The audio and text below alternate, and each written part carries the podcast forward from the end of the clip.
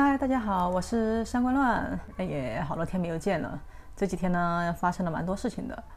呃，今天呢，想谈一下，算是我的专业啊，就是想谈一下两岸的新闻媒体具体操作和价值观上的差别。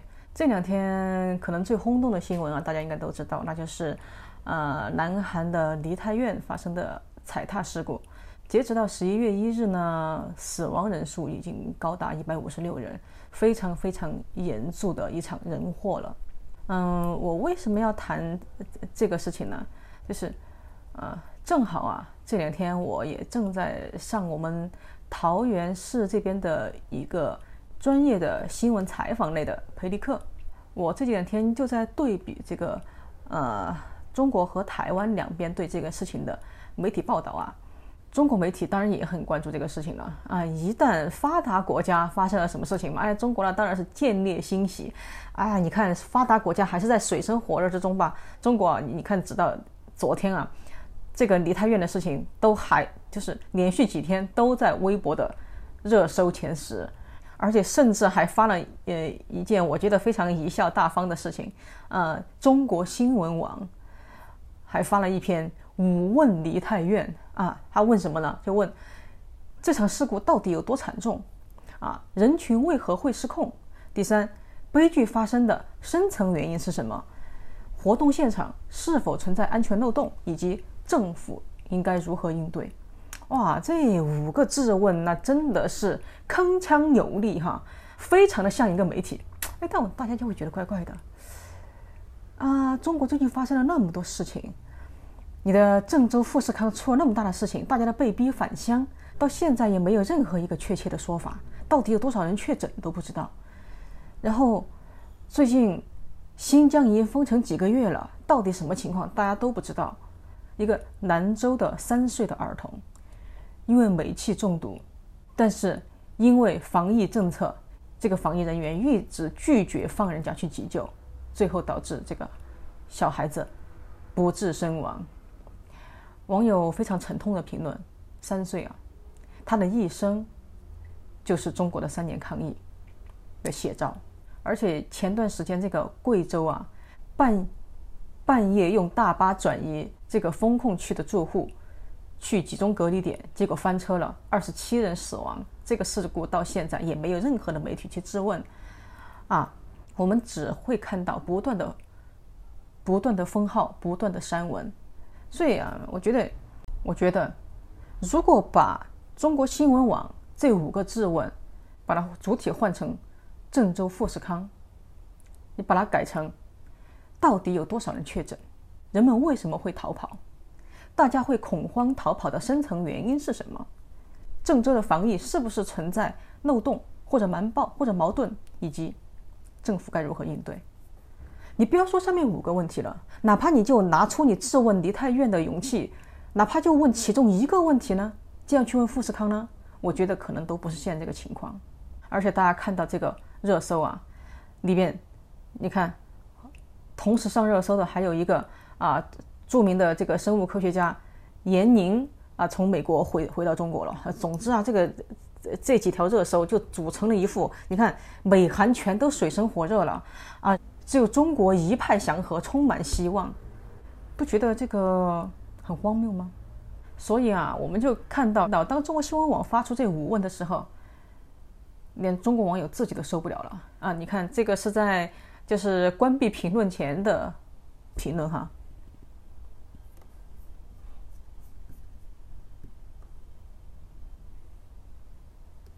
你看，比如这位网友说：“大陆这些媒体，我真的服。”梨泰院出个事，直接就开始五问韩国政府了。封了三月没吃没喝，怎么没见你们五问新疆呢？你看新疆他都不敢直接打出来。买个奶粉还要持刀闯卡，怎么没见你们五问保定呢？步行两天一夜回家再自费隔离十加十，怎么没见你们五问郑州呢？对吧？那么我们再来看看台湾的媒体什么报道的。就总的来说呢，除了呃及时的滚动更新这个梨泰院的。事件的进展，台湾的领导人和各级官员也有慰问。然后呢，呃，我也发现各个地方啊，也在反省台湾的各种嗯即将到来的跨年演唱会啊，然后也重新审视呃今年的这个防踩踏事故的这种预防机制，然后当然也还有很多这种防灾知识了。但是呢，我没有看到一个媒体去质问人家韩国政府的。这几天啊，嗯、有两堂课，我觉得收获比较大，就是教我们怎么样辨别假消息，以及作为一个媒体人，呃，首先你要知道怎么样辨别假新闻，以及你在呃做这个新闻报道的过程中，怎么样才能杜绝自己成为一个传播假消息，呃的一个源头，就被认为是假消息泛滥的第一名嘛。然后呢，呃，后来又到了电视台，呃。去进到了电视台去参访，然后跟这个主播和他们的呃新闻记者交流，台湾怎样报道突发事件，就是一个突发事件，一个大型事件的报道流程是什么啊？然后大家应该保嗯秉持什么样的态度，对可能发生的各种现场的状况应该怎么应对？然后这一点呢，我觉得还是很专业的。台湾的整个新闻行业走了这么几十年，尤其是呃新闻管制完全放开之后，新闻自由之后，他们台湾的新闻啊，的确在这种实际操作层面有非常非常多的经验，而且它的整个新闻理念，呃，是基本上是和欧美接轨的。当然，也不说不是说欧美的的新闻就一定很权威，但是呢，所有民主国家都有一个共同的特点，那就是他们有自己的。呃，纠错机制啊、因为你没有一个一言堂去规定、去管控大家必须说什么嘛，所以它一定会有自己的呃这种平衡机制、一种纠错机制在。然后呢，因为我是中国的新闻专业出来的，嗯、呃，虽然没有进过什么主流媒体哈，就在其实就在地方的媒体待了几年，然后后来呃去了这种大型的媒体，但是已经做的不是呃新闻类的报道了。但是呢，总体的感受还是非常真实的。评论这个两岸的新闻之前呢，我会到源头上去看两岸的这个新闻专业的教育，做一下对比。所以我这儿给大家啊、调出来这个台湾啊、呃、世新大学和这个中国传媒大学啊、都是两岸最顶尖的啊、呃、新闻传媒类的大学。呃，其中关于新闻专业的课程设置，哇，这个大家就能看出来区别已经很大了。比如我找了一个啊世新大学的这个课程，呃，大家看一下，单是啊从呃一年级到二年级到三年级课程有哪些呢？啊，包括新闻学啊这个啊新闻学、新闻摄影与构图、新闻采访写作、新闻编辑、新闻判读、新闻数据解读与应用、新闻排版、嗯影音新闻制作、新闻英文。呃，资料新闻、视觉化、数位新闻排版、网络新闻，这些都是新闻通识教育上面的。后面还有很多细的这些嗯非常细分的新闻领域的专业，这个非常让我吃惊。包括新闻讲座啊，呃，分众新闻、新闻播报啊，数位新闻美学概论、运动新闻、新闻漫画啊，新闻心理学、新闻与政治学、社区与传播、政治传播。哇，我只能说，这其中有三分之二的内容是我们上大学那个时候，嗯，没有触碰到的，就是我们想都没有想到，就是新闻学可以做的这么细分、这么专业，这是在学生时代就可以学到的。啊，当然我我我，当然我看到的，我也在怀疑哈，哎，是不是我的那个大学就是一个很一般的二本大学的新闻专业？那可能，啊、如果是中国殿堂级的这种新闻这种新闻学院。是不是是不是也会做到这么专业这么高级呢？结果我一看啊，哎，并不是。这是中国传媒大学，就是中国新闻学的最高殿堂。它的课程设置是什么？政治公共课外，新闻理论研究、现代传媒创新与发展研究、网络舆情导论啊，新媒体理论与实践、新闻写作、新闻采访。传播学理论、新闻传播学研究与方法、中外新闻思想研究、新闻史、新闻理论、新闻采写、新闻报道概论，类似于这些，大家看，就是里面首先它基本上都是理论，没有什么实际操作的讲解，然后都非常笼统，非常泛。最关键的是，嗯，大家知道这个呃新闻理论。尤其里面的新闻理论和这个政治传播和新闻发布研究，以及这个、呃、网络舆情导论啊，可能大家不知道这个是什么，我给你们解释一下。所谓的传播学理论和新闻学理论啊，就是我们中国的教材会把世界上所有的新闻、所有国家的媒体的价值观会做一个比较，然后他就会认为，啊、西方的价值观呢都是呃看起来是自由的，但是都是为资本主义服务的。然后他就会说，我们这中国的、呃、新闻呢是马克思主义新闻观，你的新闻专业度和呃坚持新闻的这个客观报道。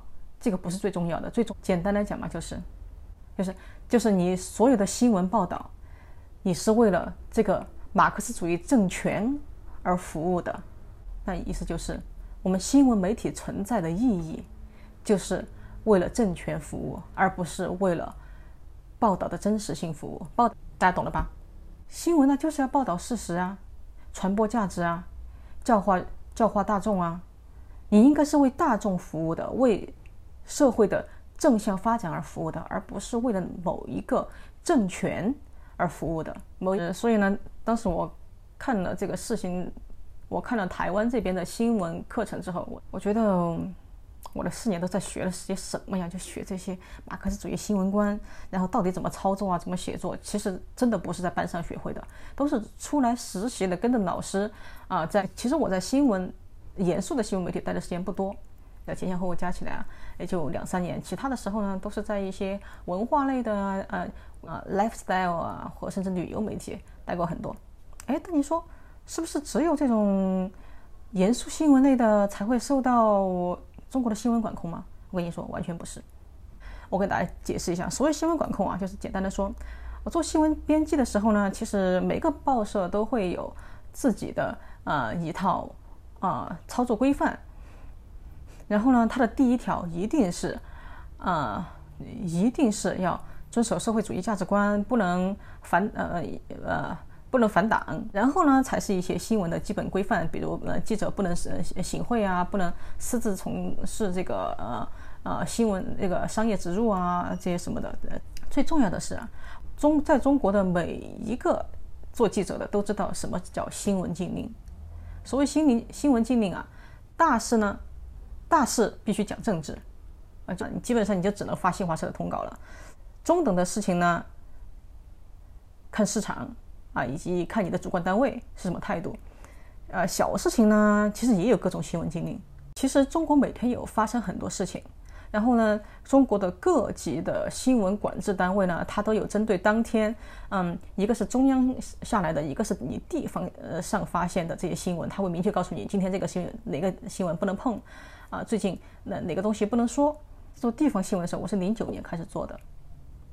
其实零九年还算宽松的，因为那个时候还是胡温的时代。啊，那时候大家都知道，呃，中国的我们当时被称为两大系，一个是南方系啊，比如南方周末啊、南方都市报这一类的，他们是比较偏自由呃主义呃方向的。然后还有就是北京的新京报那一块，呃，其实他们也是南方系的人过去的，是比比较偏自由主义。但是呢，从二零一一年。开始就呃，整个受到了强烈的打压，然后从此呢，就是这种自由呃可控范围内的自由化的报道啊，都成了历史。简单来说，我零九年的时候，每天我们的公共邮箱都能收到每天上面传达下来的新闻禁令，就是今天这两什么不不能报这个，再加上一些口头传达的，口头传达的呢，那一般就是进一步敏感的。所以那时候从零九年，可能每天两三个，呃，新闻禁令的邮件，加上两三条口头传达的禁令，每天就几条。嗯、但到了二零一二年的时候，这个时候啊，就基本上每天能收到十几封了，然后再加上口头传达，每天能你收到的新闻禁令能能够到二十几条之多。但这个也不算什么，就是至少这几年，我们至少这几年，我们只是有些事情不能说。但是到了后来，二零一三年之后，哎，大家都知道二零一四年发生了什么事吧？对吧？已经不是胡温时代了，就到了新的时代，你就发现，以前那种很多事情不能说的日子，已经成为历史了。还能在某些小范围之内，你还能质疑，哎，二零一三年之后不行了，但是呢，你还可以保持沉默。哎，再过了几年，连沉默的权利都没有了，你必须说好话。你必须说好话，必须唱赞歌，然后再到后来，再到现在，就是你连唱赞歌你都必须跟着他的脚步去唱，就是只能说他规定的好话。嗯，然后一七年再回到新闻媒体的时候呢，呃，我那时候已经没有做新闻了，也做一些呃吃喝玩乐呀、旅游啊、lifestyle 之类的。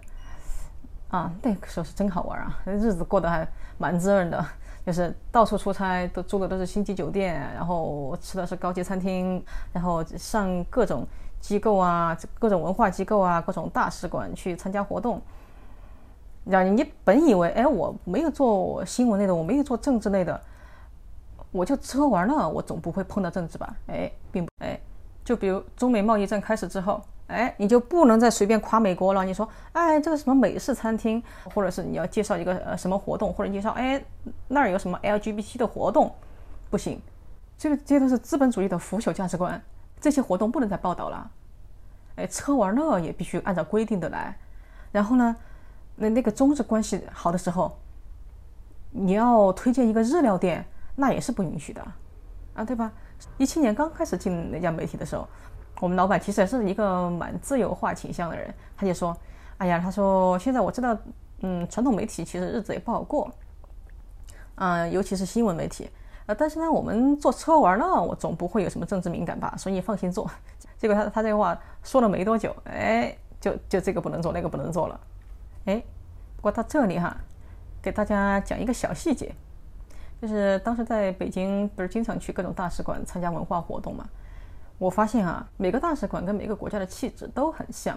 嗯，我到其他的这些欧美的大使馆哈，就就就气氛都很轻松，然后这些呃人人都很有礼貌。你跟他讲一些什么呃女权啊，哎哎，大家都很在行，就就跟你聊得很嗨。唯一有一个打交道的让我觉得很那个气氛怪怪的一个地方是哪里？俄罗斯大使馆。嗯，但是当时我不是去了大使馆，我是直接跟他们下面的这个文化。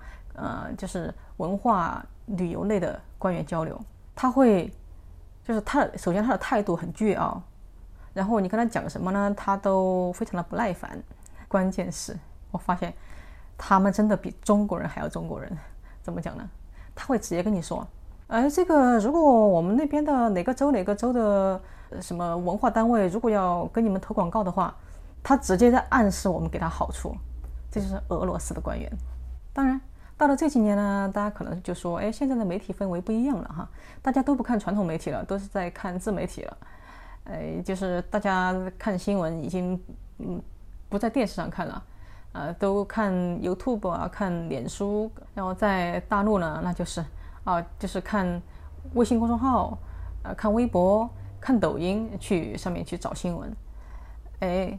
大家就说：“那我不看电视，不看报纸，我总不会被管控吧？”正因为如此啊，管控才比以前方便多了。为什么呢？因为像微信、微博、抖音这些，它起码有一半的人是什么？是审核人员。就这个，就这个呢，完全没有隐瞒的。你去随便搜正规渠道的新闻，甚至你去搜那个，呃，中国的。各种招聘信息，你都会发现，这个什么微博啊、抖音啊，每天都在招审核员，以至于中国在什么西安啊、济南啊这样的，嗯，二线城市，就是这种大平台的审核员已经成了当地解决就业的一大产业，你知道吗？就是微博的审核员有多少？就是他们每天三班倒，单是审核员这一块就有五千到一万人。哦，然后抖音的审核员有多少呢？我没有找到具体的数据，但是根据他们抖音的新闻来说，也是几千人。所以你可以想象到，就这些审核员是什么？他们的做的事情，首先当然是把那些那些所谓的敏感的新闻全部都封锁，那全部都封锁屏蔽之外，他们还会主动去做这个舆论引导，做议题的设置。所以简单来说就是。你在抖音上、在微博上、在微信上看到的信息，全部都已经是过滤过的了，就真正的信息你是看不到的。所以呢，就是为什么我经常说，嗯，大家不要以为中国人每个人都是小粉红，呃，当然。中国现在主流的舆论嘛，哈，包括整个外交系统、整个政治系统，它都是粉红化、战狼化的。所以这些小粉红算什么？他们只是最底层的一个体现而已。但是呢，中国还是有很多坚持自由呃价值观啊、呃、自由知识分子和有自由灵魂的人，他们的声音只是发不出来而已。不过呢，有意思的就是我刚才说的，嗯、像抖音、微信、微博，尤其是抖音，因为它现在全世界传播，就是传播这些意识形态信息，或者说统战信息，或者说资讯战的这些抖音内容，它就很好，它就很容易通过这些短视频传播到世界各地，尤其是台湾。所以我们经常能看到这个。尤其是在赖上哈，这种长辈赖群里面的，你看发你会发现里面全都是这种改头换面的，或者是呃以这种搞笑视频啊，或或者呃是这种文宣视频啊，嗯或者造谣视频来面目出现的，就在长辈那群里面到处传播。然后我看。啊，我我看呢，很多年轻人真的是对这个一点办法都没有。你也不可能每天去跟老人争辩，对吧？你也不可能每一条都去辟谣。嗯，但是也不是没有办法。哎，这就是我这两天上课的一个比较大的收获。我们上课的老师啊，就告诉我们，其实台湾现在已经有很多这种民间的，呃，这种讯息查假机构，就包括赖他自己都有，有一个简单的讯息。大家看一下，比如像台湾事实查核中心啊、MyGoPen 啊、呃、Cofacts 啊、全民查假会社，我觉得尤其我想强推的是这个奈上的美玉仪。就是如果以后，我就是我希望大家能够向你的所有的长辈推荐这个奈上的美玉姨，因为他们长辈可能不上脸书啊，他们可能也不上 YouTube，不会开啊、不会开这个新闻，那么你让他们。每次看到这些呃什么抖音上的新闻，就在这个赖上的美玉仪去查一下好不好？它是赖的官方的一个嗯一个辟谣小程序。就是面对现在中国的这种呃资讯战呢，其实我们可以做的很多，要么就是跟他正面对决，就像我说的，那你要造谣，那我们就辟谣呗，就正面对决。那么要么就是让它完全失效，那就是你要么就是不传播、不打理，全直接封锁、直接删掉。对吧？就是，然后呢，就是像这种防假信息的薄弱环节啊，就长辈赖群啊，还有这些长辈们，让他们关注美玉仪啊，对吧？总之呢，就是我觉得我们不能把我们所热爱的这个美好世界拱手让给流氓，我们能做多少做多少。好了，这一期就到这儿。